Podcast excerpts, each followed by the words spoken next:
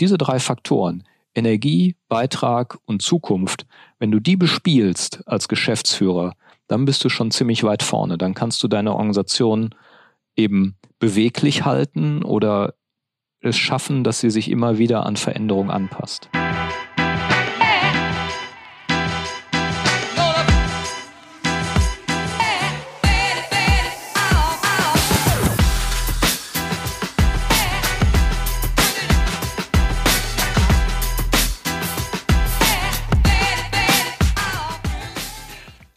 Lieber Holger, worüber reden wir heute eigentlich? Lieber Martin, hallo. genau. Äh, ja, wir äh, haben uns ja überlegt, dass wir zu jeder Podcast-Folge ein Oberthema äh, wählen. Und äh, in der Planung dieser Reihe äh, hat der Tobias ja einfach mal so ein paar Begriffe rausgehauen und einer war Organisation.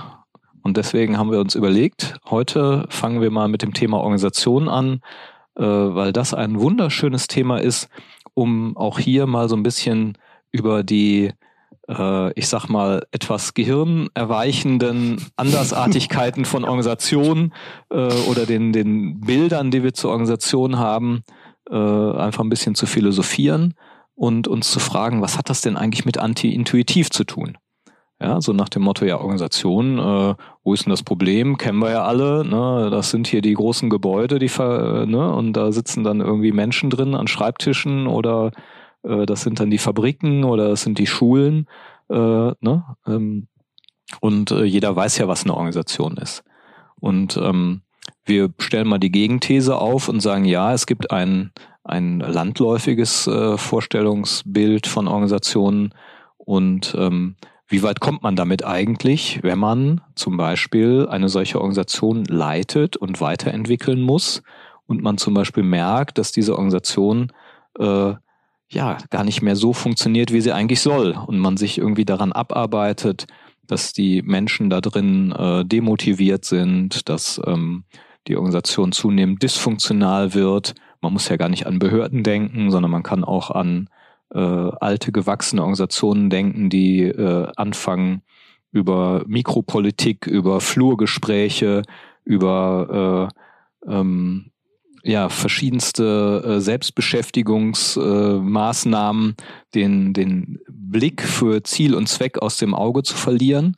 Und dann wird so ein Thema Organisation äh, auch schon für mehr Leute relevant ganz abgesehen von all denen, die äh, unter Organisationen leiden, ja, weil sie sagen, boah, bei uns ist das so und so und ja, irgendwie äh, äh, diese ganze Geschichte, wo wir hier jeden Tag anders und mal hü, mal hot und linksrum, rechtsrum und die da oben. Äh, also Organisationen bieten auf jeden Fall ein unfassbares Reservoir an Gesprächsstoff, ein unfassbares Reservoir an Emotionen nicht immer den besten Emotionen oder nicht denen, die wir, die wir so tagtäglich anstreben. Äh, sie bieten eine Bühne, eine Bühne, wo man sich überlegen kann, ob man auf ihr steht oder Zuschauer ist. Ähm, also sie dienen mindestens der Unterhaltung. Äh, manche glauben auch, dass es äh, dazu dient, ihr Gehalt zu liefern. Und vielleicht ist aber auch noch ein bisschen mehr da drin, was sich erst erschließt und entschlüsselt, wenn man mit äh, ja, einer bestimmten Sichtweise, mit einem bestimmten Blickwinkel daran geht. Also ich weiß jetzt noch nicht genau, in welche Richtung das Stöckchen geflogen ist. Aber was hat ähm, dich denn angesprochen, lieber Martin? Bevor wir da noch mal tiefer äh, drauf eingehen, möchte ich ähm, kurz unsere Hörer begrüßen zur zweiten Folge von unserem Podcast Anti-Intuitiv, der Podcast für systemisches Denken in der Wirtschaft. Wie auch in den letzten Folgen sitze ich hier zusammen mit dem Holger Schlichting, ihr habt ihn gerade schon gehört, mit dem David Agert. Hallo. Herzlich willkommen und mit dem Tobias Dehler. Hallo. Mein Name ist Martin Meyer und ähm, ja, ich, ihr merkt schon, wir sitzen hier in einer sehr lockeren Runde. Ich entschuldige mich im Voraus schon für unter Umständen auftretende Nebengeräusche, die von Laugenstangen und Croissants herrühren. Wir haben es euch heute, uns heute ein bisschen gemütlicher gemacht. Ja, nachdem es beim letzten Mal Beschwerden gab, habe ich gedacht, äh, müssen wir das Catering halt äh, erweitern. Genau. Und unser Thema heute, die Organisation, wo der Holger schon eine wunderbare Einleitung äh, gesprochen hat. Ähm, trotzdem, wir, unser, unser Podcast ist ja das Thema, äh, hat ja das Thema anti-intuitives Denken. Und äh, vielleicht kannst du das noch mal so ein bisschen so einordnen. Ähm, also welche Richtung, was was bringt das einer Organisation, das anti-intuitive Denken und beziehungsweise, na, jetzt bin ich raus. Naja, aber die, die, nee, du hast schon einen guten Aufschlag gemacht. Was Sehr bringt schön, das eigentlich Dank. alles? Was bringt das eigentlich alles? Genau. Und äh, ähm, an, an den, äh, an den äh, Max, der das schneidet, das musst du nicht rausschneiden. genau, genau. Also äh, ja, was hilft mir das? Was heißt genau. denn das jetzt konkret? Könnte ja der geneigte Hörer sich fragen. Äh, wahrscheinlich fragt er sich das nicht, weil sonst würde er diesen Podcast nicht hören. Aber ähm, es gibt natürlich eine Menge Menschen in Organisationen, die erstmal immer sagen, was heißt denn das konkret für meine Arbeit? Was muss ich denn jetzt tun? Ähm, und äh, wir ähm, beschäftigen uns ja äh, sehr wesentlich äh, damit, äh, dass das systemisches Denken in der Wirtschaft äh, Fuß fassen kann. Und das ist nur dann nötig, wenn es überhaupt ein Problem gibt. Ja, also was bringt es, wenn alles läuft, wenn alles super ist? Ich würde mal sagen, äh, außer Erkenntnisgewinn erstmal gar nichts. Ja, äh, das ist für manche Menschen schon ausreichend. Dann kann man sagen, ah super, dann befinden wir uns vielleicht eher auf dem Feld der Wissenschaft. Wir reden aber natürlich äh, auch über über Anwendung, auch darüber, wie können denn bestimmte Sachen besser laufen durch eine veränderte Sichtweise. Und äh, da äh, ist der, der Aufschlag, den ich jetzt mache, und damit äh, mache ich auch ein bisschen weiteren Bogen, äh, der, sich zu fragen, äh, warum muss ich mich überhaupt mit solchen Themen beschäftigen? Die Antwort lautet schlicht äh, Komplexität. Ja, also es äh, ist für viele Organisationen so, dass sich ihr Umfeld massiv wandelt, Stichwort Digitalisierung, äh, Stichwort Globalisierung, äh, veränderte äh, gesellschaftliche Situation. Ähm, viele Organisationen merken, dass sich ihre Kunden schneller wandeln, als man überhaupt gucken kann. Ja, wir sind gerade sehr stark im Bankenumfeld unterwegs für Bankendienstleister. Gestern saß ich noch mit einem Geschäftsführer zusammen, der sagte, also äh, eigentlich laufen unsere Geschäfte gut, aber im Moment äh, sitzen wir vor lauter tief verunsicherten Kunden, die sagen, also Budgets fürs nächste Jahr, da können wir Ihnen jetzt gar nichts sagen. Ob wir morgen noch Ihr Ansprechpartner sind, keine Ahnung. Wir haben gerade überall agile Strukturen eingeführt. Wir planen überhaupt nicht mehr mit Budgets. Und ähm, außerdem werden wir wahrscheinlich jetzt aufgekauft. Also worauf muss ich mich denn mit einer Organisation einstellen, wenn ich in einem so hochkomplexen Umfeld unterwegs bin? Und was bedeutet das für den Mitarbeiter, der dann da steht und sagt, was heißt denn das für meine Arbeit konkret? Äh, das ist für mich erstmal der, der große Auslöser. Und dann kommt jetzt sozusagen nochmal die, die Frage nach der Organisation. Äh, was habe ich denn eigentlich für eine Vorstellung von Organisation? Und diese Vorstellung ist für mich der, der Schlüssel von vielem. Entweder sage ich, äh, ja, eine Organisation, das ist doch klar, das sind eben die Menschen hier und äh, das sind unsere Aufgaben und das ist irgendwie unser Gebäude und die Arbeitsmittel, die ich zur Verfügung habe. Äh, und äh, die muss ich jetzt irgendwie sinnvoll einsetzen. Der systemische Blickwinkel wäre eher zu sagen, was, was, also wenn man jetzt noch mal ein bisschen tiefer bohrt, äh, wovon reden wir eigentlich genau? Äh, und an der Stelle äh, sagt der Systemiker, naja, die Menschen, die Gebäude, die Arbeitsmittel, das sind eigentlich alles erstmal äh, Umwelten der Organisation. Die Organisation selber besteht eigentlich aus was völlig anderem. Das ist so ein bisschen, als wenn man sagen würde, äh, ja, ist irgendwie das Fahrradfahren das Fahrrad. Und wenn ich äh, ja, ein Fahrrad hier in der Wohnung stehen habe, dann ist das erstmal nur im Weg. Und ich kann mich daran freuen und natürlich habe ich eine Idee, wofür es dient. Aber äh, wenn ich jetzt von A nach B kommen will, dann geht es um das Fahrradfahren und nicht um das Fahrrad. Das Fahrrad ist elementarer Bestandteil dieses ganzen Geschehens, ja. Aber das Fahren ist das Eigentliche.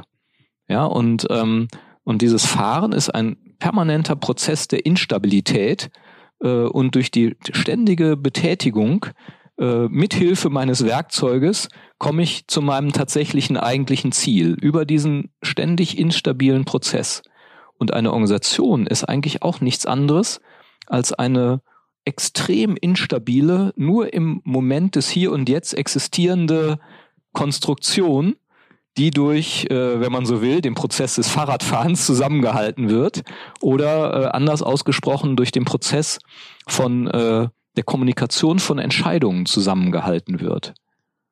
Und äh, das bedeutet, wenn ich ähm, ja äh, eine Organisation durch Kommunikation zusammenhalte, dann muss ich natürlich wissen, worüber rede ich eigentlich und äh, wer darf was reden, wer darf wann was entscheiden und äh, wer wird eigentlich gehört, wessen Blickwinkel, wessen, wessen Sichtweisen werden gehört.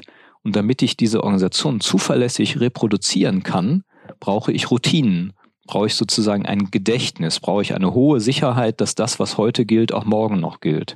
Und die Organisation, das heißt die, die Kommunikationsprozesse, die dafür dienen, diese Organisation überhaupt in der Existenz zu halten, äh, die haben eine unfassbar hohe Eigenstabilität. Und ähm, damit sind wir bei dem Problem der Komplexität. Ja, die Welt drumherum ändert sich und die Organisation und die Prozesse darin, die Gewohnheiten sind sozusagen die Antwort auf die Welt von gestern. Also ich habe im Prinzip äh, irgendwann mal rausgefunden, hm, ja, meine Produkte, die ich gerade entwickle, ich gucke jetzt mal zu Tobias, ja, eine bestimmte Art von, von Software haben wir irgendwie rausgefunden, die Kunden kaufen das, äh, ja, dafür stelle ich bestimmte Programmierer ein, total super duper. Und ähm, ja, äh, die Leute unterhalten sich, wie lösen wir das? Und ich habe einen äh, Prozess, wie ich die Leute engagiere. Und äh, ja, all das ist ja letztendlich nichts anderes als eine ähm, verstetigte, in, in Schrift, in, in, in Gedächtnis gegossene Form von Kommunikation. Und wenn sich jetzt aber bei den Kunden massiv was ändert, äh, diese Art von Software will kein Mensch mehr haben. Und Tobias merkt das gar nicht rechtzeitig, ja, weil er irgendwie sehr damit beschäftigt ist, nach innen in die Organisation zu gucken und äh, ne, dauernd guckt, wie motiviere ich meine Leute, oh, jetzt geht gerade einer, hat gerade einer gekündigt, äh, wie kann ich den ersetzen, ähm, ja, wo kommt jetzt äh, die Kaffeemaschine hin? Und äh, wie kann ich die aktuellen Kunden bedienen, äh, dann arbeitet er sozusagen an seiner Organisation, aber er äh, ja, ist sozusagen mit dem Blick nach außen eigentlich äh, zu wenig beschäftigt.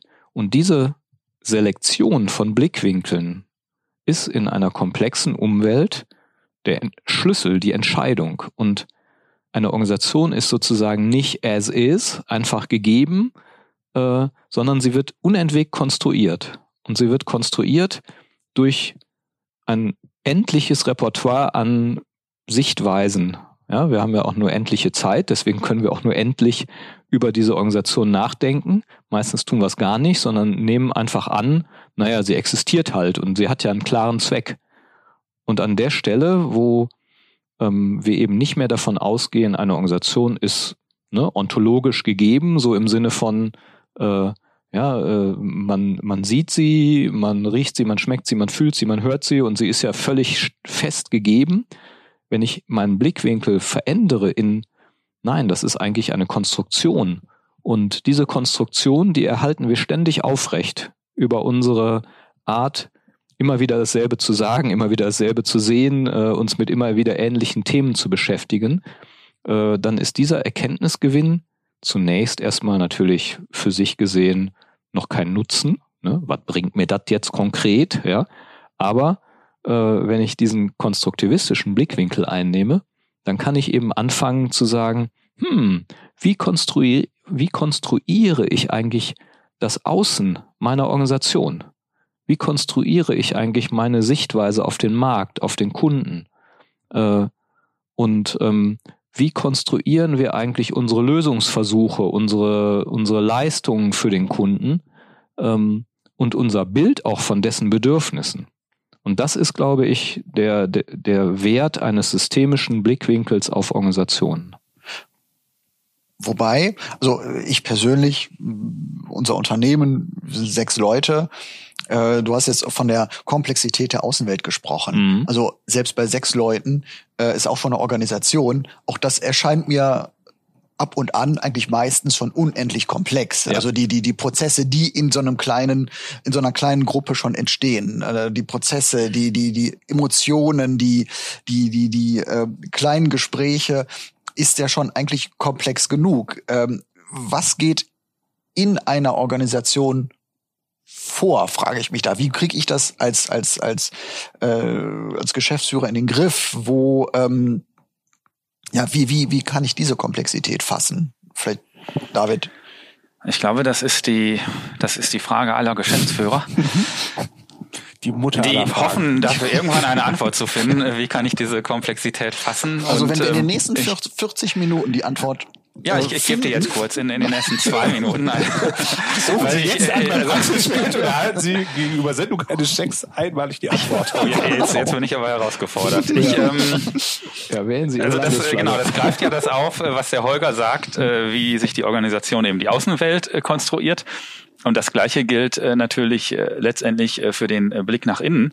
Und ich glaube, wenn man jetzt zurückkommt auf den systemischen Blickwinkel, vielleicht auch auf anti-intuitives Denken, ähm, muss man eigentlich wegkommen von dem Gedanken, ich kann Komplexität, ich kann Komplexität ähm, beherrschen und äh, verändern, aber ich kann halt das, was in der Organisation äh, passiert, äh, reflektieren, wahrnehmen, was noch lange nicht heißt, ich finde den Knopf, wo ich es jetzt verändern kann. Und äh, ich glaube, das ist äh, tatsächlich die Herausforderung, dass äh, die Prozesse, die der Holger gerade beschrieben hat, diese ständige Konstruktion von Wirklichkeit, Konstruktion von, was halten wir für richtig, was halten wir für falsch, was sehen wir, was sehen wir nicht, eben ein Prozess ist, der in der Regel ungesteuert passiert. Also der, die einzelnen Akteure in der Organisation äh, konstruieren sich eben äh, diese Sichtweisen unbewusst tagtäglich in, in jeder Sekunde im psychischen System, also in äh, sowohl was die einzelne Person angeht, als auch in der Kommunikation. Und dann sind wir eben bei dem Thema Organisation, äh, wo wir auch oft den äh, Begriff äh, soziales System äh, nutzen. Also wir folgen ja der Prämisse, jede Organisation ist ein soziales System, und zwar soziales System Manchmal wird das verwechselt, nicht im, nicht zu verwechseln mit Sozialsystemen sozusagen. Wir sind alle füreinander da, sondern ein soziales System im, im Luhmannschen systemtheoretischen Sinne in Abgrenzung eben zum, zum psychischen System. Das, was äh, eben im Kopf der einzelnen Person passiert, ist das soziale System. Das, was eben zwischen den psychischen Systemen passiert, könnte man etwas vereinfacht sagen, durch Kommunikation und was letztendlich die Organisation äh, bildet. Und um zu deiner äh, Frage zurückzukommen, ähm, letztendlich äh, kann es aus meiner Sicht dann nur darum gehen, ein höheres Bewusstsein zu entwickeln für das, was eben tagtäglich konstruiert wird, das, was in der Kommunikation äh, passiert, und zwar sowohl mit dem Blick nach außen auf die Kunden, auf die Kundenbedürfnisse, als auch mit dem Blick äh, nach innen, äh, wie organisieren wir uns hier eigentlich miteinander und was halten wir hier für richtig äh, oder falsch. Das war aber nur ein Teil, äh, Antwort, glaube ich, auf deine Frage, äh, auch wenn ich viel angekündigt hatte, aber konkretisiere die Frage Ja, vielleicht nochmal oder ich glaub, wir äh, kommen da. Tobias hat einen Gedanken. Also was, was ich ganz spannend finde, äh, bei dem, was ihr jetzt gesagt habt, es gibt ja eigentlich, ich sag mal, zwei Situationen für eine Organisation. Also es gibt eine existierende Organisation, du hast eben das Beispiel Banken angesprochen. Ähm, wenn man jetzt an eine große deutsche Bank denkt, dann ähm, haben die, glaube ich, was man so der Presse entnehmen kann, äh, zurzeit massive Probleme. Äh, die gibt's in der Form seit, seit über 100 Jahren und ähm, da ist ganz viel Geschichte in der Organisation drin und warum sie heute so ist. Und ähm, auf der anderen Seite gibt es eben auch Organisationen, die neu starten. Ich gründe heute irgendetwas. Und ähm, äh, was, was mich jetzt ein bisschen äh, gewundert hat, wir haben, ähm, ist eigentlich, dass das Wort Mensch so bisher gar nicht so richtig vorkam, ne? sondern diese Organisation besteht ja immer Psychisches aus... System, Genau. das ist die systemtheoretische Umschreibung von Mensch. genau. Aber ähm, also das, das hat ja, glaube ich, auch ganz viel mit dem Willen des Einzelnen zu tun. Ne? Also entweder demjenigen, der eine Organisation vorsteht, ähm, oder ähm, auch demjenigen, der eine, eine Organisation gründet. Ähm, und, und da kommt ja auch eine ganze Menge Prägung her. Ne? Also Organisation hat ja auch sowas, finde ich, Besonderes darüber, dass es ja ein Selektionskriterium gibt, nämlich wer gehört dazu und wer gehört nicht dazu. Also wir können alle in der gleichen Stadt leben und du kannst dich einfach als Bürger dieser Stadt melden und das äh, anmelden und dann ist es kein Thema. Aber Genau, und das ist kann- keine Organisation, Das ne? ist keine Genau, Organisation, das ist die, genau. Aber ja. ich kann, äh, Entschuldigung, Ich, warum ist das keine Organisation? Ja, na, weil weil es- es eben kein, kein, so gesehen kein definiertes, keine definierte Gemeinschaft äh, von Menschen ist oder keinen definierten Zweck äh, hat. Ne? So ja, also vielleicht da noch mal eben ganz kurz darauf zurückzukommen. Also so, äh, ich weiß nicht, vielleicht ähm, hänge ich auch bei der Definition von diesem, von dem Begriff Organisation. Also eine Stadt, also es ist eine Gemeinschaft von Menschen, die was nicht haben oder äh, was, warum ist es keine Organisation? Oder wo ist der Unterschied zum, zu deinem Unternehmen? Also korrigiert mich, wenn ihr es anders seht. Ich würde sagen, eine, eine, Organisation ist quasi ein Werkzeug, ist also eine Gruppe von Menschen, die sich aus einem bestimmten Grund zusammengeschlossen hat. Ob ich jetzt einen Verein gründe, der ähm, den örtlichen Stadtpark äh, pflegen will, oder ob ich ein Unternehmen gründe, was Software entwickelt oder was auch immer. Ähm, ich bringe Menschen aus einem bestimmten Zweck zusammen. Ähm, und eine Stadt würde ich sagen, ist vielleicht auf einer sehr hochliegenden Metaebene eine Organisation, aber ähm, äh, ist nicht in der Form, äh, dass sie, dass sie eine, dass da eine gewisse Zielrichtung daraus entsteht, was man jetzt als Stadt ähm, äh, quasi macht, sondern es ist eher ein, es ist eher geografisch definiert als eben äh, äh über über einen gemeinsamen Willen der der handelnden Person. So würde ich das umschreiben. Hm, oder? Genau, und du kannst nicht Entscheidungen kommunizieren, die sich dann eben äh, entsprechend über eine Form von, von Hierarchie äh, äh, dann auch ausführen lassen, exekutieren lassen. Also hast an ganz vielen Stellen eben da auch Brüche drin. Also Stadt ist Teil der Gesellschaft und äh, äh, ne, wir, wir haben sozusagen die Gesellschaft als, als übergeordnetes äh, ähm, soziales System. Äh, darüber gibt's eben nichts mehr, weil ne, wenn äh, soziale Systeme aus Kommunikation bestehen, das ist erstmal die, die Grundannahme, äh, dann kannst du über Gesellschaft hinaus dann eben nichts mehr, nichts mehr bauen, so. Äh, und dann ähm, gibt es äh, Interaktionssysteme, also das heißt äh, Kommunikation unter äh, Anwesenden und äh, ne, dann davon gegebenenfalls auch nochmal Sonderformen wie Familie. Ähm, und die, die Organisation, die liegt irgendwie so ein bisschen dazwischen. Ja, und die hat sich auch erst relativ spät äh, äh, ernsthaft ausdifferenziert und entwickelt. Also wir haben äh, über die Familie hinaus äh, kennen wir nicht so besonders viele Organisationen. Eine ganz alte ist die Kirche äh, und ähm, ansonsten hat es irgendwie lange Zeit nicht so dolle viele Sachen gegeben, die wir wirklich ernsthaft als Organisation bezeichnen. Deswegen ist ja auch das Thema Management äh, eigentlich so richtig in den Blick äh, geraten erst äh, zum Beginn des äh, äh, 20. Jahrhunderts, weil äh, lange Zeit erstmal die Familie äh, sozusagen die dominierende Strukturform äh, neben bestimmten äh, staatlichen äh, Entitäten war und ähm, die erst als also als Wirtschaftsorganisationen äh, so gewachsen sind, dass die Familie das nicht mehr hingekriegt hat, äh, das in den Griff zu kriegen, äh, und fremde Manager eingestellt haben und äh, ja auch mit Taylor, der, der äh, Scientific Management äh, Ansatz quasi dazu geführt hat, dass man Organisationen als, als Maschine betrachtet hat, die man irgendwie beliebig groß äh, bauen kann, ist das sozusagen stärker in den Mittelpunkt geraten. Und eine wesentliche Rolle spielt dabei tatsächlich die, die funktionale Differenzierung der Gesellschaft, dass wir äh, festgestellt haben, ah, okay, die, die Wissenschaft ist ein von der Religion getrenntes äh, äh, ähm, System in der Gesellschaft. Und die Wirtschaft ist auch ein von der äh, äh, Religion und vom äh, äh, was weiß ich, von der von der Kunst oder von der Bildung äh, getrenntes äh, System. Und in dem Zuge dieser funktionalen Differenzierung unserer verschiedenen äh, Teil- oder Subsysteme der Gesellschaft haben eben diese Subsysteme angefangen, dem Zweck dienende Organisationen herauszubilden. Und dem, dieser Ausdifferenzierung verdienen wir dann eben auch die wachsende Bedeutung äh, von Organisationen in der Gesellschaft. Heute besteht unsere Gesellschaft aus unfassbar vielen Organisationen, die uns von der Wiege bis zur Bahre äh, organisieren. ja, daher kommt das nämlich. Äh, es ist eben nicht mehr so, dass wir äh, ja, in der Familie äh, geboren, ähm, davon abhängig sind, dass die uns versorgt, äh, dass die alles regelt, ähm, von der Ernährung über die Altersversorgung und, und, und, sondern da ist unsere Gesellschaft so unfassbar differenziert, dass eben alles von der Wiege bis zur Bahre durch Organisationen abgedeckt ist. Also die Organisation hat eine, ein, in den letzten 200 Jahren einen unfassbaren Aufstieg an Bedeutung genommen. Und äh, das ist dann sozusagen eine Koevolution zwischen technologischer oder technischer Entwicklung, gesellschaftlicher Entwicklung und damit immer wieder verbunden höherer Komplexität.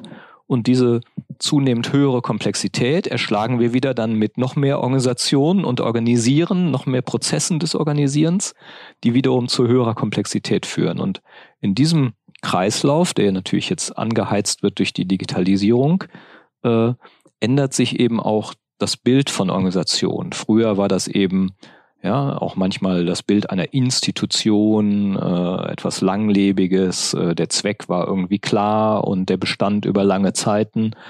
Und heute begreift man immer mehr, dass eben Organisation eigentlich etwas Flüchtiges ist, etwas viel Prozesshafteres und ja, nicht umsonst reden wir auch in vielen Stellen von Agilität, äh, ja, nämlich äh, dieses Impermanente äh, einer Organisation das sozusagen durch ständiges Laufen, durch ständiges Fahrradfahren aufrechterhalten wird, ja, in dem Moment, wo du aufhörst zu trampeln, ja, ist deine Organisation zu Ende. Ja, auch wenn du noch ein Fahrrad hast, ja. und ja, und und ja, deine Organisation besteht eben nicht aus deinem Büro, was du gemietet hast und auch nicht aus den Leuten, ja, wenn die die Arme verschränken, äh, dann nützt dir auch dein Gebäude nichts mehr, so. Und äh, diese da den Blick drauf zu lenken, das ist das eigentlich Spannende. Und damit eben auch auf die Frage, wie kriege ich denn diese Komplexität als Geschäftsführer erschlagen? Da wäre ich dann zum Beispiel bei einer radikalen Vereinfachung, nämlich zu sagen, okay, dann lass uns mal gucken, äh, ja, wie ticken wir eigentlich? Wie kriegen wir das hin, dass die Energie im Unternehmen hoch ist? Dass wir wirklich zusammenarbeiten, dass wir in der Lage sind, Konflikte zu lösen? Energie, eins. Dann, welchen Daseinszweck haben wir eigentlich? Äh, ja, welchen Beitrag leisten wir? Weil ne, wir reden ja hier immer über Wirtschaftsunternehmen. Äh, äh, der Kunde bezahlt dein Gehalt, ja. Ähm, und äh, das bedeutet, äh, die Systemtheoretiker würden dann sagen, mit welchem Außen versorgt sich die Organisation? Du sagst ja, ja, da sind eben unsere Kunden. Und ich sage, naja, die Kunden sind die Kunden, die du siehst, ja. Und so wie du denkst, kannst du bestimmte Kunden bedienen und andere nicht. Oder wie deine Organisation tickt. Und der dritte Punkt ist dann eben Zukunft gestalten. Also wie kriege ich das hin, äh, die Kunden von morgen zu denken? Wie kriege ich das hin, dass wir gemeinsam lernen, ja, dass wir, dass wir uns weiterentwickeln, dass wir austauschen? Und diese drei Faktoren, Energie, Beitrag und Zukunft, wenn du die bespielst als Geschäftsführer, dann bist du schon ziemlich weit vorne. Dann kannst du deine Organisation eben beweglich halten oder es schaffen, dass sie sich immer wieder an Veränderungen anpasst? Wir hatten jetzt eben dieses Bankbeispiel und ähm, dass so eine Organisation ja eben aus aus einer bewussten Entscheidung heraus Mitglieder im Endeffekt hat oder auch Mitarbeitende in einem Unternehmen dann, äh, in einem Unternehmenskontext gesprochen. Und jetzt passiert eine Situation, zum Beispiel in der Bank, man braucht eben immer weniger Leute, die am Schalter mhm, sitzen oder richtig. man braucht immer weniger Filialen. Jetzt wird aber doch, ich sag mal, derjenige, der in der Filiale am Schalter sitzt, sagen, naja, da kommt aber immer noch ein Kunde vorbei ähm, und möchte das Geld von Hand ausgezahlt bekommen. Also meine meine Leistung ist immer noch was wert am Markt. Das ist aber im Kontext der Gesamtorganisation vielleicht gar nicht mehr mhm. besonders relevant. Mhm. Und ähm, wie jetzt passiert ja auch eigentlich was Spannendes, nämlich die Frage, ähm, welche Blickwinkel, du hast ja eben gesagt, es gibt eben ganz viele Innenperspektiven und eben auch die Frage, auf welches Außen gucke ich da eigentlich die müssen ja irgendwie zu einem Gesamtbild äh, zusammengeführt werden, um daraus dann die Organisation zu entwickeln. Und ähm, auf wen höre ich denn da? Also ich sag mal, da flüstert mir der Techniker vielleicht was anderes ins Ohr als der Vertriebler. Und ähm, äh, die Putzfrau hat eine andere Meinung äh, als derjenige, der nächste Woche in Rente geht. Ja, und da irgendwo ein, also äh, das ich, mir, mir ist es gerade noch so ein bisschen nebulös, wie ich da eigentlich dahin komme. Ähm, also ist es dann ist es dann doch wieder der Einzelne, also der der der ganz der an der Spitze sitzt, der es definiert oder wie wie wie ist dann da die Entwicklung einer Organisation möglich? Ja, ne, das ist ja so ein bisschen fast die philosophische Frage, äh, ja, welche Organisation gibt's denn eigentlich? Ja, also die Organisation, die in deinem Kopf existiert, ist möglicherweise eine andere als die, äh, die im Kopf deines Mitarbeiters existiert. Und ähm, äh, der, der am Bankschalter sitzt, hat natürlich äh, erstmal ein ganz anderes Interesse auch. Äh, sagt vielleicht, naja, ich kann eben nur Bankschalter und deswegen sehe ich äh, einfach immer nur die Kunden, die zum Bankschalter kommen. Wir sagen, okay, das äh, ja, mag für einen gewissen Zeitraum so gehen, aber ähm, äh, und, und das ist ja immer die Mutter aller Fragen, die auch äh, Martin gestellt hat. Was nützt es denn eigentlich?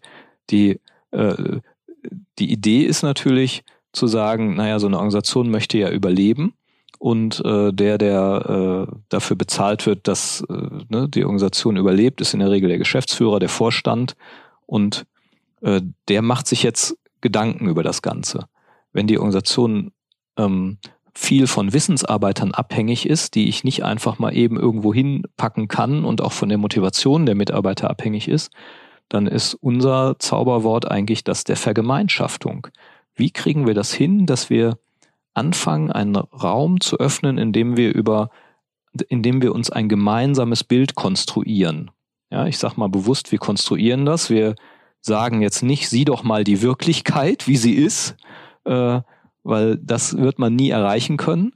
Aber wir können anfangen, uns gemeinsam eine, ein, ein Bild zu konstruieren in diesem Prozess. Das ist ja äh, auch der Job eines, eines systemischen Organisationsberaters, äh, diesen, diesen Konstruktionsprozess zu initiieren, der übrigens nur funktioniert, wenn man äh, das Außen mit einbindet. Wenn man jetzt einfach nur nach innen guckt und sagt, hier äh, sollten wir nicht hier den, äh, ne, den Schalterjob abschaffen, dann wirst du genau diese Antwort haben. Ah nee, aber es gibt ja immer noch Kunden, die wollen das, ja. Und dann ist die Diskussion zu Ende. Und ähm, deswegen gilt es, diesen, diesen Blick auf das Außen zu öffnen. Und äh, das erfordert eine hohe Öffentlichkeit, eine hohe Transparenz.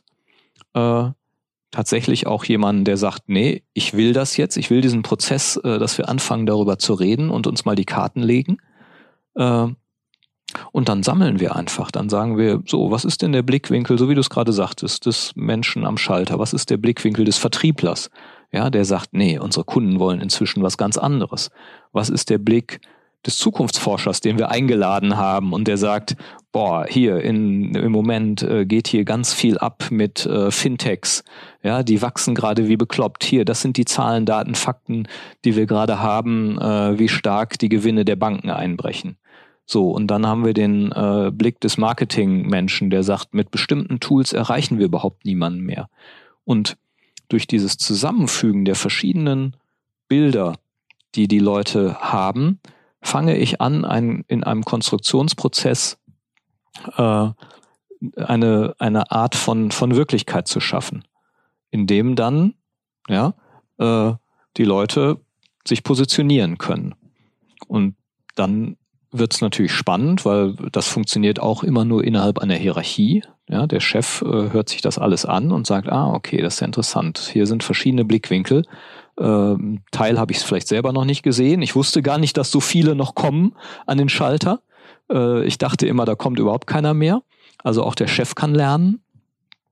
Ähm, und äh, der Gag ist, es ist eben nicht schwarz-weiß, sondern da muss man anfangen, miteinander auszuhandeln. Wie kriegen wir jetzt diesen, äh, ne, wie kriegen wir das hingedreht? Und wichtig ist quasi, dass man in diesem Gestaltungsprozess äh, ja auch die Kunden sprechen lässt. Also dass man quasi rausfindet, was sagen die eigentlich. Also dass man nicht sich nur um sich selber dreht. Ich könnte jetzt die Organisation linksrum bauen oder rechtsrum bauen. Das ist die, die große, große Gefahr aller Organisationen. Die beschäftigen sich ganz viel mit sich selber und ganz wenig damit, äh, welche Bedürfnisse haben eigentlich die Kunden? Was würden die eigentlich sagen, wenn man sie befragt? Oh, lass uns die doch mal einfach fragen, lass uns doch mal hingehen, ja. Äh, und dann, wenn man diesen Kunden mit einführt in diesen Transparenzprozess, dann stellen wir immer wieder fest, dann, dann gibt es eigentlich nicht mehr so viele gute Argumente, einfach zu sagen, ja, aber wir wollen so bleiben, wie wir sind, ja. Also das, äh, dieses, ähm, ja, lass uns das mal transparent machen, wie die, unsere Lage ist klingt simpel, äh, ist es vielleicht auch, aber hat eine ungeheure Wirkung. Und äh, trotzdem, um auf äh, Tobias zurückzukommen, lichtet das nicht automatisch immer jeden Nebel. Das ist das, was Holger sagt, schwarz-weiß kommt eben leider auch aus solchen Prozessen dann selten raus. Äh, manchmal ist es so, dass wirklich äh, irgendwie dann äh, die Erkenntnis äh, plötzlich da ist und auch ganz viele Leute hinter dieser Erkenntnis stehen. Und äh, oft ist es aber wirklich ein Prozess von, ähm, wir gehen Schritt für Schritt in den Nebel rein und gucken, was äh, hinter der nächsten Nebelbank äh, zu sehen ist. Und das äh, befreit letztendlich den äh, Geschäftsführer, wenn du jetzt aus deiner Rolle fragst, eben auch nicht davon, äh, an bestimmten Punkten Entscheidungen zu treffen, die völlig außerhalb des Nebels sind. Also wo einfach völlig klar ist, das ist jetzt der richtige Schritt oder äh, das ist ähm, äh, vielleicht der falsche äh, und wir gehen hinterher wieder einen Schritt zurück oder weichen nochmal ab. Aber trotzdem vereinfachen solche Prozesse letztendlich, wenn sie funktionieren, auch für den Geschäftsführer die Entscheidung, weil eben deutlich, also weil der Geschäftsführer einfach auch mehr sieht, als er vorher gesehen hat, äh, weil diese verschiedenen Perspektiven zusammengekommen sind. Hast du das nicht mal ähm, im wahrsten Sinne des Wortes bei dir im Unternehmen gemacht, ähm, deine, deine Mitarbeiter Fotos vom Unternehmen mhm. äh, äh, machen lassen. Genau, ja. Also wir haben, das war das war eine Geschichte, die hat Holger mir mal äh, irgendwann erzählt äh, und zwar, ich weiß gar nicht, wie man es nennt, äh, Foto äh, ja, eine Fotoanalyse. Reise, Fotoanalyse, Fotoanalyse, genau so hieß es. Ähm, der Trick war eigentlich, ähm, jeder nimmt einfach sein Handy und fotografiert irgendeine irgendwas im Unternehmen, was er als einen typischen Repräsentanten der Situation des Unternehmens empfindet. Ähm, es gab keine Vorgabe, ob da muss das in den Räumlichkeiten sein oder, oder müssen da Menschen drauf sein. Also das gab es alles gar nicht. Es ging einfach nur darum, mach ein Foto, egal wo es entsteht, ähm, was für dich diese Organisation repräsentiert. Und ähm, das hat auch eine ganze Menge Nebel gelichtet. Das ist äh, ein, ein, toller Trick. Wir haben die, die Sachen, ich habe die Sachen dann ähm, äh, quasi, äh, habe die mir zuschicken lassen und habe die in eine PowerPoint-Präsentation Präsentation gepackt und jeder durfte, wenn er wollte, dem, äh, dem Bild einen Titel geben. Und dann wurde erst das Bild eingeblendet und dann hat jeder dazu was gesagt, was er sieht. Und danach wurde einfach noch der Titel eingeblendet. Und dann im Anschluss konnte, wenn äh, äh sich der Fotograf oder die Fotografin zu erkennen geben. Und das war, das war ganz spannend. Ähm, wie, wie, was war denn eine Erkenntnis? Also zum Beispiel, ich habe ein Bild gemacht, wo ich unser Gebäude von außen fotografiert habe. Und das hat keiner verstanden, weil alle hatten zum Beispiel äh, innen drin Dinge äh, fotografiert. Und ähm, dann habe ich gesagt, naja, ich habe ich hab halt so die Verantwortung, auch einen Außenblick äh, zu haben. Und ich sehe, aber wenn ich außen stehe, auch nicht all die Dinge, die im Inneren passieren. Und das war etwas, was für ähm, die, die Mitarbeiter eine ganz, ähm, äh, ich glaube, also es ist sehr, was, was wir sehr eindrücklich diskutiert haben, weil sie diese, diese Perspektiverfahrung, die ich, die, ja. die für mich mhm. eigentlich ähm, ja sehr schnell, ich habe lange drüber nachgedacht, was fotografiere ich. Und dann habe ich gedacht, das ist es und habe das auch abends gemacht. Alles ums Gebäude drumherum war dunkel ähm, und hatte extra im Gebäude das Licht angemacht, so dass das Gebäude gestrahlt hat. Also es hatte so ein, es sah so ein bisschen aus wie so ein Raumschiff quasi auf dem mhm. Bild, was aber in einer in einem, in einem unbekannten Umfeld stand. Und das war, das ist eine mhm. Perspektive. So sieht im Endeffekt keine Fachkraft das Unternehmen, weil die weiß doch, was da passiert. Da ist nichts Unklares. Ja? Die weiß, wie sie programmiert oder wie sie verkauft oder wie sie äh, Buchhaltung macht oder so. Und ähm, genau sowas ähm, äh, ist dabei entstanden und hat wirklich auch zu ganz äh, anregenden äh, Gesprächen dann geführt. Ne? Und mir, äh, ja, aber damit, damit sind wir doch genau äh, im Thema. Ne? Wenn in dem Moment, wo ich annehme, dass eben das Unternehmen etwas Konstruiertes ist, was wir uns gemeinsam konstruieren und auch die, die äh, Grenzen unserer Vorstellungskraft sozusagen auch die Grenzen des Unternehmens sind. Dann äh, ist sozusagen die Beschäftigung mit, mit diesen Sichtweisen äh, und die Reflexion darüber, die Bewusstseinserweiterung auch eine Möglichkeit, eben äh, ja sein, sein äh, sein Repertoire, seinen, seinen Spielraum zu erhöhen, äh, eben auch äh, eine Handlungsfähigkeit zu erhöhen. Ich glaube, das ist äh, etwas, was, ähm, wenn man in Unternehmen kommt, glaube ich, gerade als Außenstehender ja häufig relativ leicht fällt. Also, dass man sieht, was in so einem Unternehmen noch möglich wäre. Also, weil bestimmte Ressourcen, bestimmtes Know-how da ist. Ähm, also, wenn jemand, ähm, ich sag mal, eine, eine sehr gut funktionierende Logistik hat, dann müsste der ja gar nicht nur, könnte der äh, sagen, nee, das mache ich nicht nur für meine eigenen Produkte, sondern ich betreibe auch Logistik für andere als Beispiel. Das ist aber etwas, was wahrscheinlich den Menschen, die in der Organisation drin sind, gar nicht in den Kopf käme, weil die ja sagen, nee, wir produzieren ja schon immer äh, Maschinenmesser und die äh, liefern wir mit unserer tollen Logistik aus. Und das ist, glaube ich, das, was du meinst, ähm, dass die, die Grenzen ähm, äh, der Fantasie im Innen liegen. Ne? Also äh, das, wo ich sage, hier ist hier ist Schluss, das kann ich mir nicht vorstellen. Da ist eben auch für die Organisation Schluss. Das heißt aber nicht, dass nicht einer von außen kommen könnte und ganz andere Dinge in exakt der gleichen äh, konstruierten Wirklichkeit sehen kann. Ne? Und das äh, reicht eben am Ende nicht, dass es jemand von außen sieht, sondern es ist wichtig, dass die Leute innen darüber ins Gespräch kommen, genau wie du gesagt hast. Und ich finde, du hast äh, die, die große Falle, die einfach da ist, äh, gerade ja benannt. Die Leute wissen doch, was ihr Job ist. Und die machen einfach das. Und das ist auf deine doch vergleichsweise kleine Organisation bezogen. Genau das, was Holger vorhin erklärt hat, wie eigentlich Organisationen entstanden sind, nämlich durch eine funktionale Aufspaltung äh, sozusagen von Jobs. Der eine ist dafür zuständig, der andere ist dafür zuständig. Und genau dieses Muster ähm, prägt immer noch, äh, ich würde mal fast sagen, annähernd 100 Prozent der Organisationen, äh, die wir kennen, wo eben die Leute ihre Jobs haben, äh, Spezialisten für bestimmte Themen auch sind. Und das hat auch was sehr Gutes natürlich, also weil sie eben dann tatsächlich Spezialist sind und weil sie eben wenn Märkte ruhig sind und wenn bestimmte Jobs immer wieder zu erledigen sind, genau dann auch optimal äh, funktionieren. Und das birgt aber letztendlich eben die Falle, äh, wenn man nicht solche Prozesse, wie du jetzt gerade an dem kleinen Beispiel mit der Fotoanalyse sagst, bewusst initiiert, eben aus der jeweiligen Funktion auch nur noch guckt, was ist mein Job und wie erledige ich den halt auch so schnell wie möglich, so gut wie möglich. Also das äh, unterstellen wir ja auch niemandem, dass er das nicht äh, versucht letztendlich in der Organisation, um das äh, auch meinem Chef gegenüber sozusagen zu erfüllen, äh, was mein Job ist. Aber dabei geht eben der Blick äh, nach außen dann gegebenenfalls verloren und das Außen beginnt quasi schon äh, innen, nämlich was heißt es denn für andere Funktionen in dieser Organisation und wie kombinieren wir da unsere Perspektiven? Reicht aber am Ende nicht aus, wenn es innerhalb dieser Organisation bleibt. Es muss eben noch viel weiter nach draußen gehen.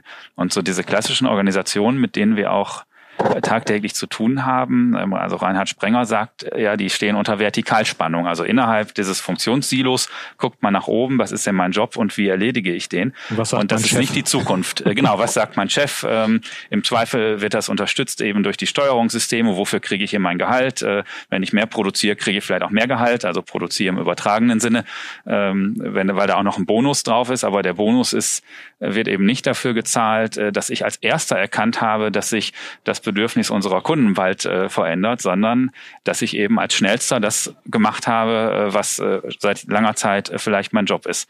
Und das ist, glaube ich, für alle Organisationen die Herausforderung. Und das ist dann auch das Anti-Intuitive vielleicht, weil man intuitiv eben genau das gelernt hat und genauso weitermacht.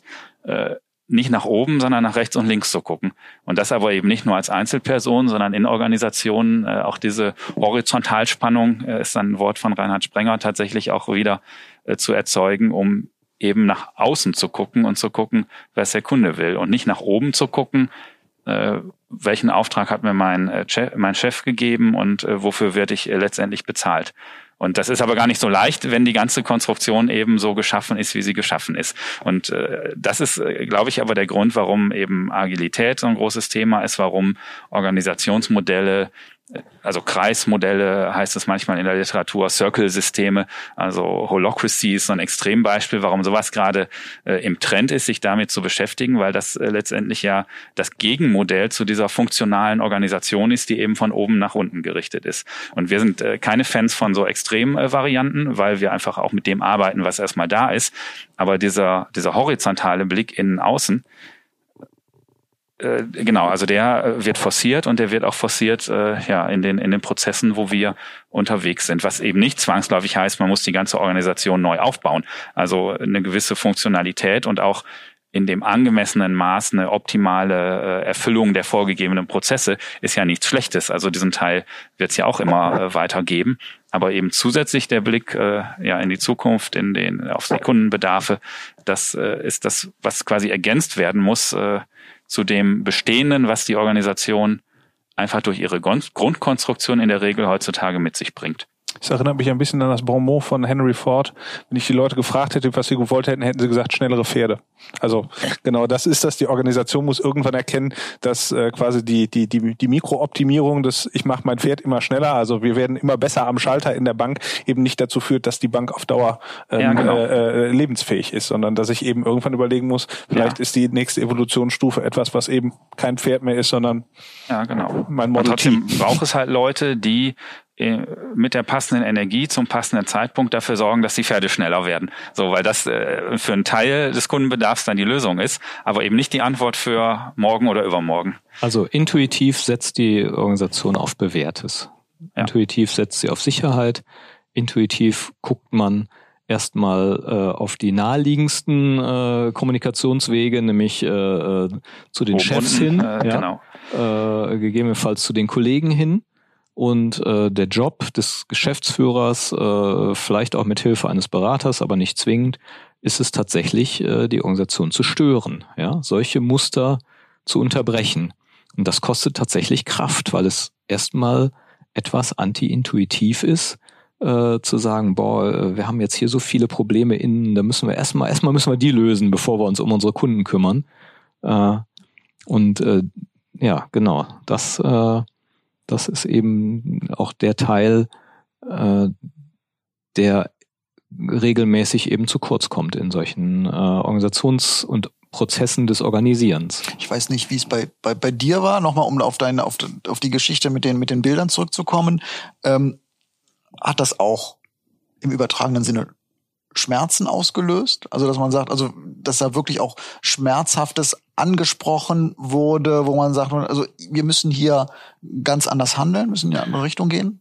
Ich glaube, es hat ähm, in dem Fall vor allem so zwischenmenschliche Themen nochmal nach oben gebracht. Also wo, ähm, äh, ich weiß, es gab ein Bild, äh, das hieß Dualität der Dinge. Ähm, und zwar äh, ging es darum, dass wir Teilbereiche haben, die extrem perfekt organisiert sind. Und genau auf diesem Bild war neben dem, was perfekt organisiert war, relatives Chaos zu sehen. Und ähm, das war so ein Mitarbeiter, der gesagt hat, auf der einen Seite diskutieren wir teilweise die letzten drei Prozent äh, Optimierung und dann kriegen wir es ähm, auf der anderen Seite nicht hin, ähm, offensichtliches, ich sag mal, einfach wegzuräumen. Und ähm, das Bild war eigentlich dafür ganz, ganz schön, weil es das, weil es das plastisch gemacht hat und dann eigentlich nochmal so die Überlegung kam, warum verhalten wir uns so? Und dann merkt man natürlich auch, dass für gewisse Themen in so einer kleinen Organisation wie bei uns auch bestimmte Personen Treiber sind oder auch Bremser sind. Und dann geht es natürlich schnell auch in so ein Gespräch über, ähm, wo ähm, andere dann aber auch, glaube ich, mitbekommen zum Beispiel, dass dass es überhaupt wahrgenommen wird. Also dass, dass es nicht einfach nur so ist, das ist so, sondern ähm, dass andere auch merken, hey, das ist doch irgendwie nicht richtig, dass wir uns auf der einen Seite da um solche De mit einer derartigen Detailversessenheit um Themen kümmern und auf der anderen Seite äh, Dinge schleifen lassen. Und so gesehen hat das schon eine Menge ähm, in dem Moment ausgelöst. Was ich selbstkritisch sagen würde, ist, weil wir das selbst organisiert gemacht haben, haben wir es nicht in so einen, in, in einen in einen, in einen regelmäßigen Prozess überführt. Also ich glaube, wir sprechen sehr offen im Unternehmen, aber trotzdem gibt es wahrscheinlich eine Menge Dinge, die durch eine Form von Moderation nochmal ähm, vielleicht äh, und, und eine andere, auch ich sag mal, zeitliche Verstetigung, es muss ja gar nicht wöchentlich sein, aber vielleicht einmal im Monat oder einmal im Quartal, ähm, äh, vielleicht anders nochmal dazu führen würden, dass man, dass man von den kleinen Themen, also das ist ja eher noch so ein Innenthema, ja, ähm, dann auch auf die Außenthemen kommt. Ja, ne? ja. Naja, die Bewusstheit ist halt äh, der Anfang auf jeden Fall, also das äh, mal wahrzunehmen und ich finde, es ist auch gar nicht immer schlimm zu sagen, jetzt investieren wir die Zeit in die letzten drei Prozent und lassen das andere mal schleifen. Aber das Entscheidende ist eben, äh, dass es, dass man wahrnimmt, dass diese Entscheidung gerade gefallen ist und eben nicht in jedem Moment nur intuitiv gefallen ist, sondern vielleicht auch bewusst, weil entschieden wurde, das ist jetzt ein wichtiger Kunde, äh, der sichert uns jetzt auch erstmal im nächsten halben Jahr unser Gehalt und für den fallen wir jetzt auch noch an den letzten drei Prozent zu Lasten von was anderem. Aber zu einem anderen Zeitpunkt wäre eben vielleicht die Entscheidung kommen, mit den 97 Prozent sind wir völlig zufrieden, weil wir müssen jetzt dringend mal auf was anderes gucken, einen neuen Kunden generieren, äh, wie auch immer. Ja, ja, also anti-intuitiv ist nicht die Lösung, sondern äh, ist sozusagen ein Blickwinkel und äh, die letzten drei Prozent äh, bringen mich natürlich wieder zu meinem Bankendienstleister äh, von vor zwei Tagen, wo wir gesagt haben, naja, dieses Bankenumfeld, was sich massiv verändert. Die Leute haben in der Vergangenheit vor allem unsere Zuverlässigkeit geschätzt und die haben extrem die Qualität geschätzt, die wir geliefert haben.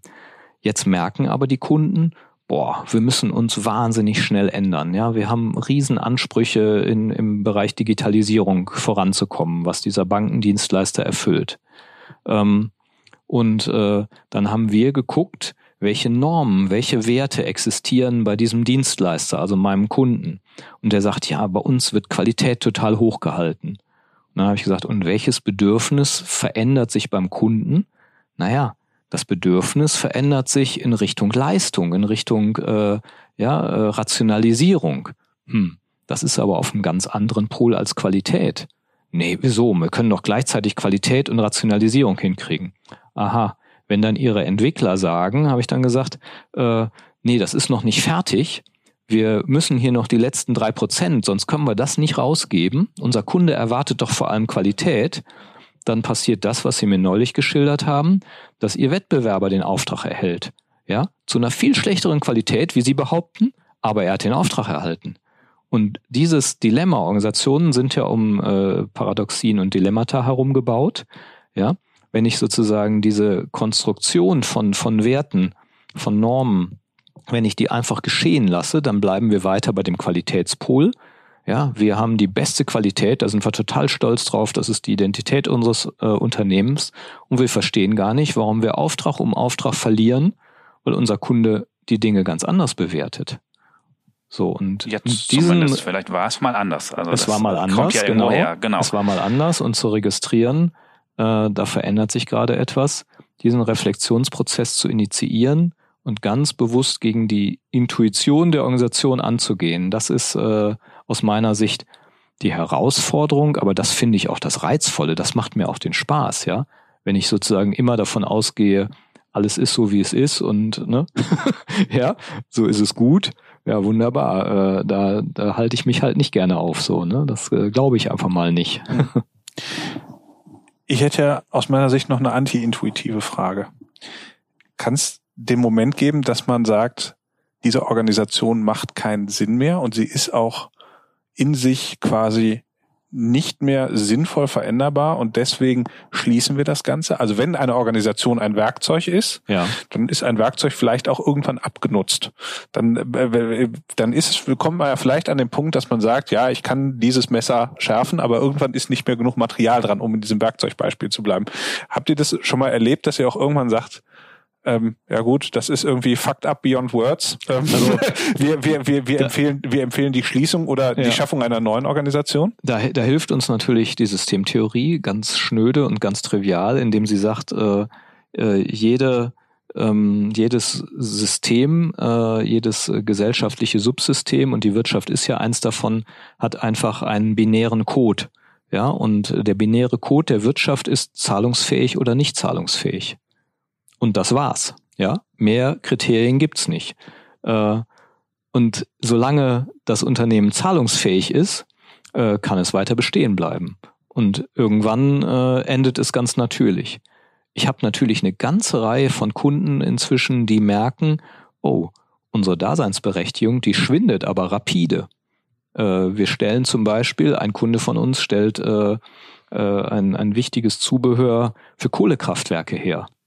Ja, da kann man sich denken, äh, dass deren Perspektivsuche äh, ganz anders verläuft äh, als von einem Unternehmen, was äh, gerade Software äh, herstellt und irgendwie am äh, Puls der Zeit ist. Äh, aber solange die Kunden bezahlen, äh, äh, hat das Unternehmen einen Daseinszweck und eine Berechtigung. Und äh, die, die, die ist quasi nicht eine Frage von Lust und Laune, sondern äh, tatsächlich von, äh, was sagt denn der Kunde? Hm. Und ich finde, bei der Frage oder bei der Antwort auf die Frage äh, kann man ja auch nochmal unterscheiden, an was denke ich eigentlich, wenn ich jetzt das Wort Organisation höre? Also denke ich an, äh, ich schaffe einen strukturierten Rahmen, äh, eine Organisation, definiere Prozesse, schaffe Steuerungssysteme, wo ich eben per Entscheidung auch sagen kann, okay, die sind jetzt vielleicht äh, zu Ende und ich löse diese Organisation auf. Ähm, dann kann das an so einem Moment passieren, wenn die, oder wird das passieren, wenn die Zahlungsfähigkeit nicht mehr gegeben ist, zumindest wenn wir im Wirtschaftssystem unterwegs sind. Und das andere Verständnis von Organisation äh, hat ja eh was Fluides, was zeitlich Begrenztes, äh, was, was sich zwar von selbst erhält, aber was sich auch wieder auflöst, wenn es vielleicht nicht mehr die passende Antwort ist. Nämlich das, was eben aus den Narrativen besteht, aus den organisationalen Mustern. Wir haben in, in der letzten Folge das Wort äh, kollektive Intuition äh, ja mal benannt. Also das sind ja sowieso Dinge, die sich weiterentwickeln, aber dann eher evolutionär. So, ähm, also weniger, da gibt es eben keine bewusste Entscheidung, jetzt bauen wir mal ein neues soziales System, aber dieses soziale System System äh, entwickelt sich ja trotzdem entwickelt sich auf jeden Fall immer weiter. Also so gesehen, eine, eine große deutsche Bank, die vor 100 Jahren äh, existiert hat, ist heute, selbst wenn sie den gleichen Titel, also den, mhm. gleiche, den gleichen Namen auf dem Schild hat, ist sie eh nicht mehr dieselbe Organisation Richtig, wie damals, weil genau, sie irgendwann genau.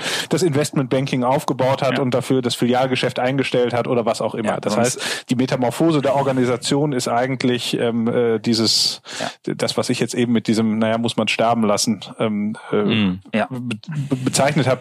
Das ist eigentlich das, was aus eurer Sicht eh permanent permanent in der Organisation passiert. Ja. Äh, und, und, also, und so gesehen sind die Organisationen über einen Zeitraum genau. eh nie mehr, äh, nie so, wie sie waren. Ja. Zumindest Motto, man kann so, nicht zweimal den gleichen ja, Fluss Bei großen steigen. Organisationen, die lange bestehen, ähm, ja, kann man da ganz sicher sein, sonst würden sie nicht mehr bestehen, wenn es nicht einen gewissen Entwicklungsprozess gäbe. Hm. Dann sind Organisationen also selbstschärfende Werkzeuge um bei dem Messerbeispiel zu bleiben. Ja, sind ja, sie, sie funktionieren, sind sie, ja, weil, weil ja. Organisationen natürlich autopoetische Systeme sind, was nichts anderes heißt, als dass sie aus den äh, ähm, Dingen hergestellt werden, aus denen sie bestehen. Ja, also äh, das äh, biologische autopoetische System, die Zelle äh, stellt sich sozusagen aus seinen eigenen Einzelteilen her oder die, der biologische ähm, äh, die biologische Einheit reproduziert sich aus sich selbst. Äh, die psychische Einheit, äh, ne, die sozusagen aus Bewusstsein besteht, äh, reproduziert sich aus sich selbst. Also findet immer nur Anschluss an sich selbst und Organisationen, die aus Kommunikation bestehen, reproduzieren sich auch selber. Und zwar ausschließlich selber. Das heißt, nur durch Anschluss an Kommunikation setzt sich sozusagen die Organisation fort. Und zwar Anschluss an die eigene Kommunikation. Und äh, ja, wenn, wenn das, dieser Prozess gestoppt ist, dann hast du tatsächlich den Tod der Organisation. Und solange äh, die Kommunikation fortgesetzt wird, ähm, ist auch dein selbstschärfendes Werkzeug quasi immer noch äh, fröhlich unterwegs. Dazu ist Geld ein Schmierstoff, äh, ne? Geld als symbolisch generalisierte Kommunikation, als symbolisch generalisiertes Kommunikationsmedium äh, dient ja dann quasi auch in diesem Reigen äh, dazu, ähm, dass die Organisation weiter aufrechterhalten wird. Äh, das ist sozusagen ein, ein äh, Element davon. Aber äh, zieh die Kommunikation ab und du hast einen Haufen Ziegelsteine und eine Schreibmaschine. Ich fotografiere ja gerne in Lost Places, ja. Äh, in einer alten Papierfabrik in Rade vom Wald äh, kann man äh, auch 50 Jahre nach Betriebsende noch da durchgehen und da liegen auf dem Boden äh, noch beschriebene äh, Zettel von Maschinenlaufzeiten und da steht noch eine Schreibmaschine. Äh, ist das eine Organisation? ja. Äh, nein, natürlich nicht, ja, weil äh, ja in dem Moment, wo ja, die Kommunikation geendet ist, äh, äh, die äh, ne, ist sozusagen auch die Organisation beendet und wenn es keinen Kunden mehr gibt, keinen Auftrag mehr gibt, kein Geld mehr gibt, äh, dann sind die Menschen immer noch die gleichen, aber die Organisation ist eben äh, vorbei. So, ne? So ein trauriges Ende jetzt. Ja. Das ja, haben wir schon. Wolltest du schon Schluss machen? Ja. Nein, ich, ich, hatte, ich, hatte, ich, hatte, ich, hatte, ich habe noch einen, einen Themenblock, der mich ja, bitte, bitte. Also das ist also eigentlich gut, weil äh, jetzt sind wir schon beim, beim, beim Tod des Unternehmens. Also vielleicht finden wir noch einen, mhm ein Punkt, der ein bisschen nach oben zeigt. Ich hätte eine Idee, aber vielleicht auch der Tobias. Naja, die Antwort ist ja dann die, die gleiche. Ne? Also in dem Moment, wo du einen Kommunikationsprozess gestaltest, der äh, nicht mehr desselben ist, sondern äh, nochmal die Dinge verändert, den Blickwinkel verändert. Äh, ne? Ich bleib ja immer dabei, vor allem den, den Blick auf den Beitrag, auf den Nutzen. Also deine, deine Organisation hat ja eine Funktion.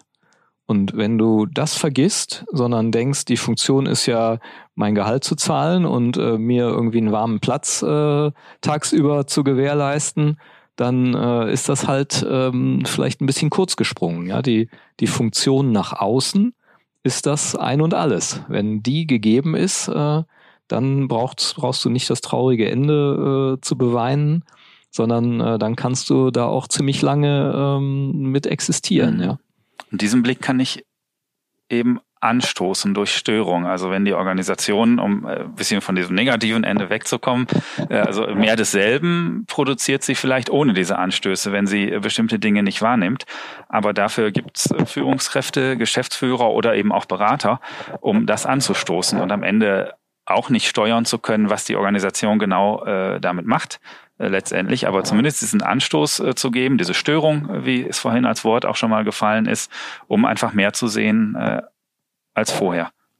Aber ich weiß gar nicht, ob das ein trauriges Ende ist. Wir sind oftmals viel zu identifiziert mit unseren Organisationen. Ich kenne das ja als äh, Geschäftsführer, als Inhaber von zwei Unternehmen und ich würde sagen, äh, ein wichtiges Ziel ist zu ähm, erkennen, du bist nicht dein Unternehmen ja, sondern das Unternehmen ist äh, ja äh, etwas völlig anderes als du selber. Und äh, es geht eher darum, sein eigenes Selbstbewusstsein zu schärfen, äh, dass man nicht äh, äh, ja das Leben zu Ende ist, wenn das eigene Unternehmen zu Ende ist, sondern äh, Institutionen, Organisationen sollen uns dienen, aber wir müssen uns auch frei machen davon. Und uns nicht in diese endlose Abhängigkeit äh, und, und äh, Überidentifizierung begeben. Tobias. Wie siehst du das? ne, du hattest auch noch ja, ich, Gedanken, ich, ich, ich weiß nicht, das, also das, was Herr Holger gerade gesagt hat, da weiß ich gar nicht, ob ich dem zustimmen könnte. Okay. Ich, weil ich das Gefühl habe, dass ein Unternehmen, gerade ein inhabergeführtes Unternehmen, immer sehr stark ja von der Unternehmerpersönlichkeit geprägt ist. Also nach dem Motto, der Unternehmer, das Unternehmen macht den Unternehmer und der Unternehmer das Unternehmen. Also äh, so, das ist eigentlich ein, so ein Kreislauf. Ja, das ist ja auch so. Und ähm, also das mit der Überidentifikation, das kann ich nachvollziehen. Ähm, aber ähm, äh, sich so komplett davon frei zu machen, ist natürlich auch irgendwie schwierig. Also ich ähm, weiß auch gar nicht, ob das, ob das ähm, wünschenswert ist im Endeffekt, dass man sich, dass diese, dass diese Bindung ähm, äh, an, an die Organisation nicht so stark ist. Oder dass man, also es ist wichtig, dass ich eine eigenständige Persönlichkeit bin, aber ist es wirklich, aber hm, weiß ich nicht. Vielleicht fällt es mir auch einfach schwer, vielleicht bin ich noch nicht so weit. Also ich äh, finde den, den Gedanken des sich Freimachens, also der ja jetzt nicht bedeutet, ich, ich lasse hinter mir, ich löse mich, ich äh, lehne ab, sondern ich mache mich vom Kopf her frei von etwas. Ähm, da bin ich bei weitem noch nicht, so, aber halt halt sehr reizvoll und ich glaube sehr wichtig, um halt anti-intuitiv handeln zu können. Ne? Sich, weil, weil ich mache mich ja von vielem anderen Ja. auch frei von von eben den Gewohnheiten von von von dem was was im Unternehmen äh, läuft und von daher ist das ähm, dieser Gedanke des sich Freimachens glaube ich äh, ein ganz ganz wichtiger Ja. aber so du verstehst das anders glaube ich ne Ja, ich glaube, ich glaube, äh, jetzt wo ich noch ein bisschen drüber nachgedacht habe, ich glaube, was Holger, oder so würde ich Holger jetzt gerade verstehen, es geht eben nicht darum, die Asche einer Organisation zu bewahren, also einfach nur weiterzumachen, weil es das halt schon irgendwie immer gab, also in so einer, in so einer äh, ja, Position oder in einer Situation auszuharren, sondern eben das Feuer, das, was die Organisation antreibt, irgendwie weiterzutragen. Ne? Und dann ähm, äh, und sich eben nicht, nicht an Asche zu binden. Ja. ne? Ja, das- genau. das und, kann- und äh, seine seine Entscheidungen nicht durch Angst ähm, bestimmen zu lassen. Also wenn ich meine Organisation bin, dann ist ja quasi äh, mit dem äh, drohenden Ende meiner Organisation auch meine Existenz bedroht. Und äh, ich sage aber, nein, die Idee, den Wert, das, äh, was ich sozusagen der Welt geben will, das äh, kann ich auch weiterhin geben. Das kann ich dann in der nächsten Organisation äh, geben, die ich dann gründe und besser mache als die vorige. Ja, und äh, äh, mein Leben ist nicht zu Ende, weil ich irgendwie vielleicht äh, falsche Entscheidungen getroffen habe und äh, die Organisation zu Ende ist. Äh, Das ist auch noch ein Thema. Ich weiß gar nicht, ob du mich jetzt gleich schlägst, weil das zeitlich äh, aus dem Ruder läuft. Aber das wir, find- sind, wir sind frei Das ist wunderbar. Das ist, das ist eigentlich das, was ich spannend finde, weil du hast es jetzt gerade ja bezogen auf, oder wir haben jetzt gerade quasi über so eine unternehmerische Perspektive gesprochen. Mhm. Und ich glaube, auf der Ebene ist es schon schwierig, sich davon frei zu machen, aber es ist vielleicht machbar, wenn man sich damit beschäftigt. Aber ich würde gerne noch so ein bisschen auf diesen Prozess der Organisationsentwicklung kommen, also das, was ihr auch in eurem Tagesgeschäft macht. Und zwar, ähm, du kommst ja in eine Situation rein, wo ganz viele Menschen sind, die sich vielleicht solche Gedanken noch nie gemacht haben. Also die sagen, ich bin eben der Mensch am Schalter bei der Bank. Und ähm, jetzt muss ich dir ja irgendwie, also ich habe äh, in einem Wikipedia-Artikel gelesen, es gäbe so eine Phase des Unfreezing. Also als müsste man Menschen mal erst auftauen, ähm, äh, sie quasi in eine in Ah, eine ja. in eine Bereitschaft versetzen, ähm, äh, quasi über diese Themen nachzudenken. Und die, die Frage, die die für mich halt noch so drin steckt ähm, und die ich auch fände, wäre ein schöner Abschluss. Ähm, äh, äh, wie gehe ich mit, also wie, wie komme ich dahin, dass meine Organisation wirklich auch Lust hat, darüber nachzudenken? Weil ich glaube, es gibt schon noch ganz viele Unternehmen, die sehr hierarchisch und traditionell geprägt sind. Und ähm, wenn du 20 Jahre lang und länger vielleicht auch äh, immer gesagt bekommen hast, morgens liegt der Stapel mit deinen Aufgaben links und abends liegt das im Körbchen rechts und zwischendurch hast du einfach gemacht. Ähm, und das ist auch vollkommen in Ordnung, denn du hast einen Wertbeitrag für diese Organisation geliefert. Und jetzt kommt auf einmal so ein Holger und David durch die Tür und sagt, lass uns doch mal ganz offen darüber sprechen, was hier eigentlich scheiße läuft. Dann kann ich mir schon vorstellen, dass der eine oder andere da auch ein immenses Problem mit hat, zumal er ja vielleicht auch das Gefühl hat, ich gebe Know-how raus oder ich gebe, ähm, ähm, ich, ich liefere Argumente, die vielleicht auch gegen meine eigene Tätigkeit sprechen. Und das ist vielleicht für jemanden, der unternehmerisch veranlagt ist, ähm, noch verhältnismäßig einfach zu erledigen. Das ist aber vielleicht in der Breite gar nicht so einfach. Erst recht nicht dann, wenn ich vielleicht über viele Organisationsstufen, viele Standorte etc. rede. Ähm, und da finde ich es dann kommen wir auch von dem Todesthema so ein bisschen weg. Ähm, äh, wie, wie, wie ermutigt ihr im Endeffekt dazu, ähm, dass das nicht nur oben gedacht wird, sondern auch unten gelebt wird? Also dass quasi eine Gemeinsamkeit daraus entsteht. Hm. Also äh, zunächst mal kommen wir nicht in die Organisation und sagen, jetzt lass uns hier mal äh, äh, völlig neu denken ja. und äh, hier sind ja irgendwie Dinge äh, im Argen, sondern in der Tat brauchen wir einen Auftraggeber, der Macht und Mittel hat und äh, der muss sagen, ich habe hier Bauchschmerzen. Also wir können nicht sozusagen den Job für den Geschäftsführer übernehmen, zu sagen, hier laufen Dinge schlecht. Der muss sagen, hier laufen Dinge schlecht, weil ich merke, unsere Kunden äh, wandern langsam ab, zum Beispiel. Das ist der Auslöser. Das ist äh, fundamental. Wir sind äh, nicht diejenigen, die beurteilen, jetzt muss hier aber mal was passieren, sondern äh, wir fangen an, Fragen zu stellen und zu sagen, was passiert, wenn ihr so weitermacht wie bisher? Und äh, wenn dann die Antwort lautet, oh, dann sind wir in drei Jahren pleite, dann haben wir quasi einen Punkt gefunden, wo die Organisation selber anfängt, äh, Energie zu entwickeln. Ähm, und äh, David, kannst du mal weitermachen? Ich habe gerade den Faden verloren, weil ich einen Gedanken unbedingt loswerden wollte, der mich jetzt aber ja, den ich jetzt verlassen hat. nochmal den Gedanken. Ich versuche nochmal den Faden aufzunehmen. Ich äh, glaube tatsächlich, dass es ähm, in Organisationen Menschen gibt, die eben äh, eher so ticken. Ich habe immer den Papierstaffel von links äh, nach rechts gearbeitet und ich glaube, solche Tätigkeiten wird es auch weiter in Organisationen geben. Aber äh, trotzdem ist äh, unsere Grundhaltung dass wir glauben, dass jeder Mensch eigentlich auch Lust auf äh, Gestaltung, Mitgestaltung äh, ausprobieren hat und Organisationen heutzutage eher oft so gebaut sind, das zu unterdrücken, das abzuerziehen. Und Trotzdem heißt es nicht immer, dass jeder darauf aufspringt. Aber wenn so ein Moment äh, kommt, wie Holger den gerade sagt, dass es vielleicht die gemeinsame Erkenntnis gibt, wenn wir einfach so weitermachen, wird es uns in drei Jahren nicht mehr geben, dann gibt es vielleicht Mitarbeiter, die diese Situation äh, nicht ertragen können und die äh, so schnell wie möglich das Unternehmen verlassen, wenn sie eine andere Möglichkeit finden, wieder in, ihren, in ihrem üblichen Trott weiterzuarbeiten. Und dann ist es auch in Ordnung. Aber es gibt auch Mitarbeiter, die auch oft zur Überraschung der Vorgesetzten plötzlich Energien und Ideen und Gedanken und Sichtweisen in so einen Prozess einbringen Dingen, äh, wo sie vielleicht zehn oder zwanzig Jahre nicht die Möglichkeit so hatten und äh, quasi auch über sich äh, hinauswachsen, wenn man ihnen äh, die Möglichkeit gibt. Und äh, das kann man immer nicht verallgemeinern. Äh, mal gibt's das im Extrem, äh, mal nicht. Aber im Grundsatz äh, ist die Erfahrung, und das basiert eben auch auf einem bestimmten Menschenbild, äh, wenn man die Leute fragt, dann gibt es auch eine Antwort und es entsteht eine Motivation und Lust, äh, solche Dinge äh, mitzudenken.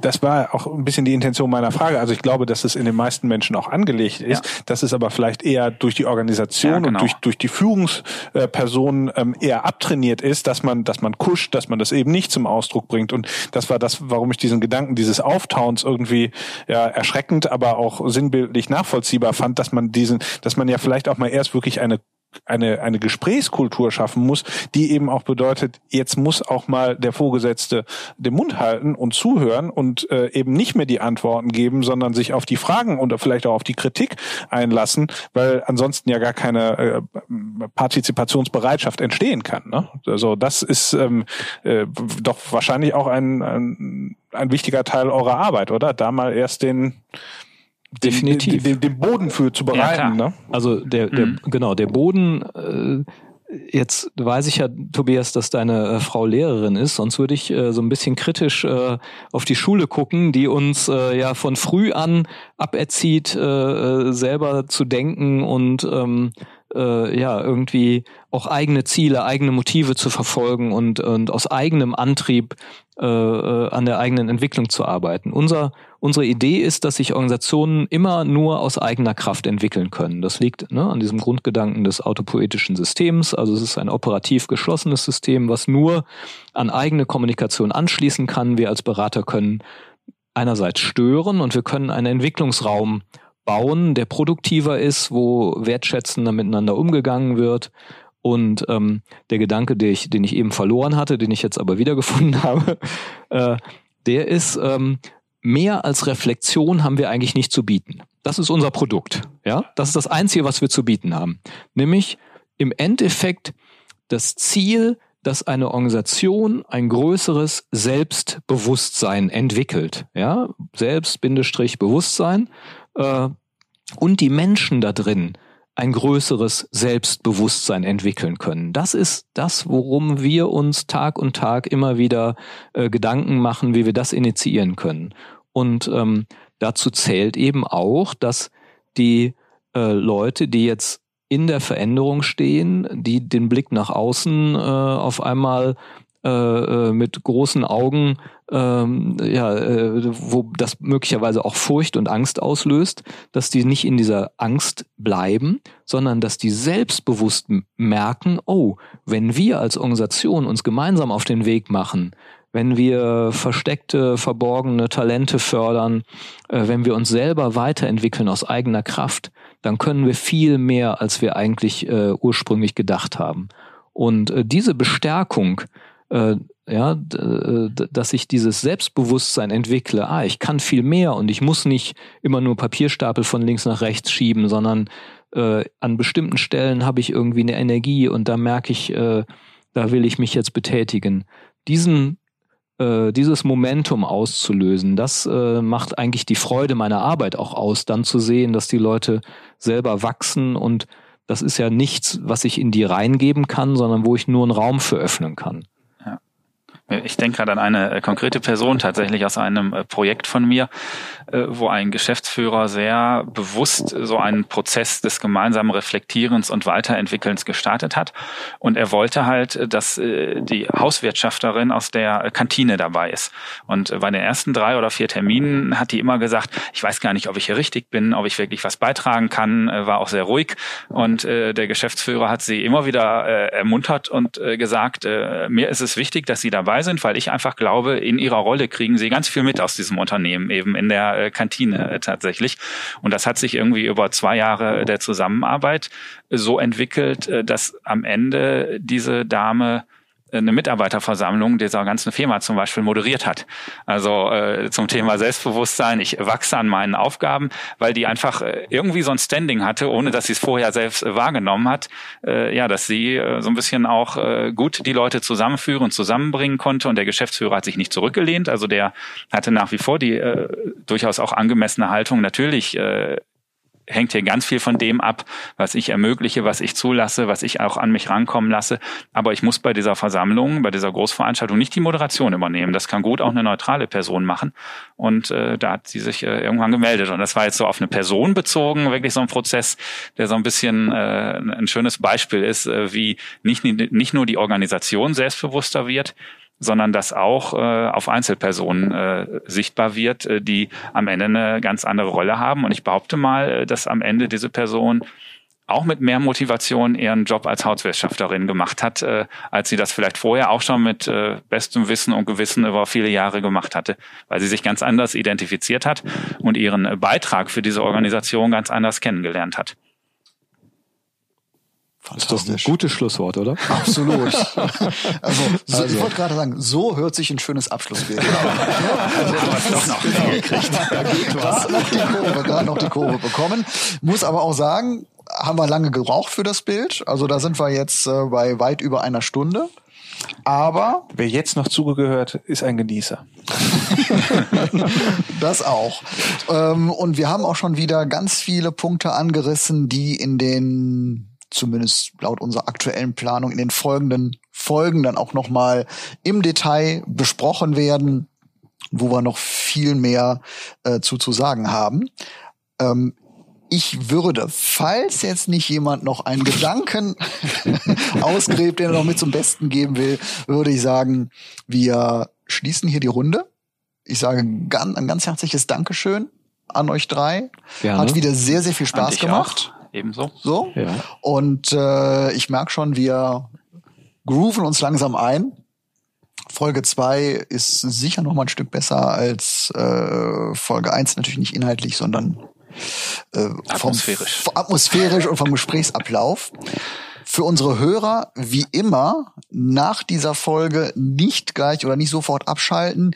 Ihr bekommt von uns noch ungefähr fünf Minuten Wupperrauschen, um in ruhiger Atmosphäre über das nachzudenken, was ihr von uns mitbekommen habt. Und ich hoffe, das ist viel.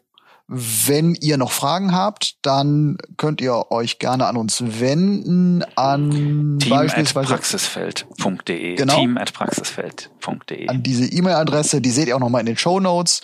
Ähm, ihr könnt auf der äh, Webseite von praxisfeld.de auch noch weitere Informationen bekommen, könnt auch noch weitere Podcasts euch anhören, weitere Folgen. Also im Prinzip könnt ihr euch da komplett informieren und uns auch gerne Feedback geben. Ansonsten viel Spaß beim Wupperrauschen. Danke an euch. Bis zum nächsten Mal. Bis dann. Auf. Wiederhören. Ciao.